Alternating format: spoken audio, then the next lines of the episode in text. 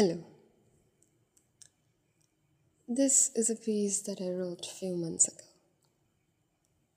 I'll be reading it now, hoping that it would be found interesting. It is called A Distant Vision.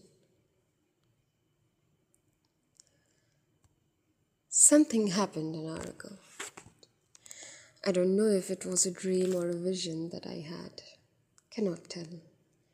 Been some time that I've been unable to differentiate between the real and the imagined. I do remember studying but not dozing off. I saw myself sitting at a quaint cafe, dimly lit. It had started to drizzle. I could see so because from where I sat, I could look outside through the glass windows and the door, the crossing, streets diverging, the shops lining it, people huddled under the shades of which to avoid catching a cold. And then I saw them running down the street, their faces lit with laughter, fingers entwined, each warm and jolly in the other's company. Must have been in their early twenties, those two. I liked how he held her other hand briefly, and she laughed as he whispered something to her.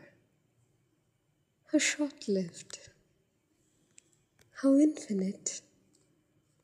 My eyes weren't the only ones that followed them. Many of the huddled pairs did too.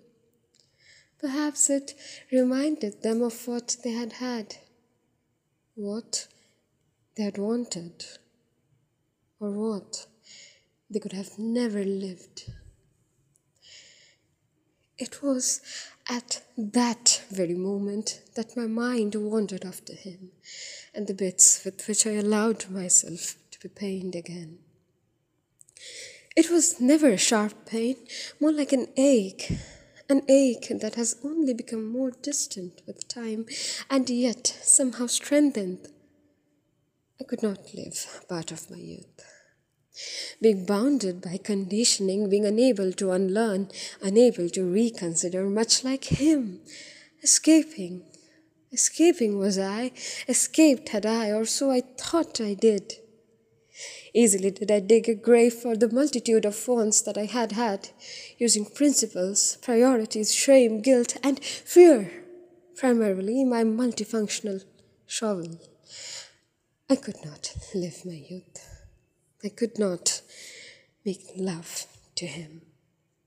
That preoccupied was I with the concept of permanence and sacred love that I wouldn't dare to think of a short lived infinity. But then, it had indeed been sacred. More than being vulnerable physically, I, for all I know, wanted to caress his hair. On an evening like this, it drizzling outside, him finding comfort on my lap, and I in his eyes, that would have become another home by then, perhaps. Perhaps. The street is bustling again. It drizzles no more. Too many people out there. Too many stories. I must call for the bill.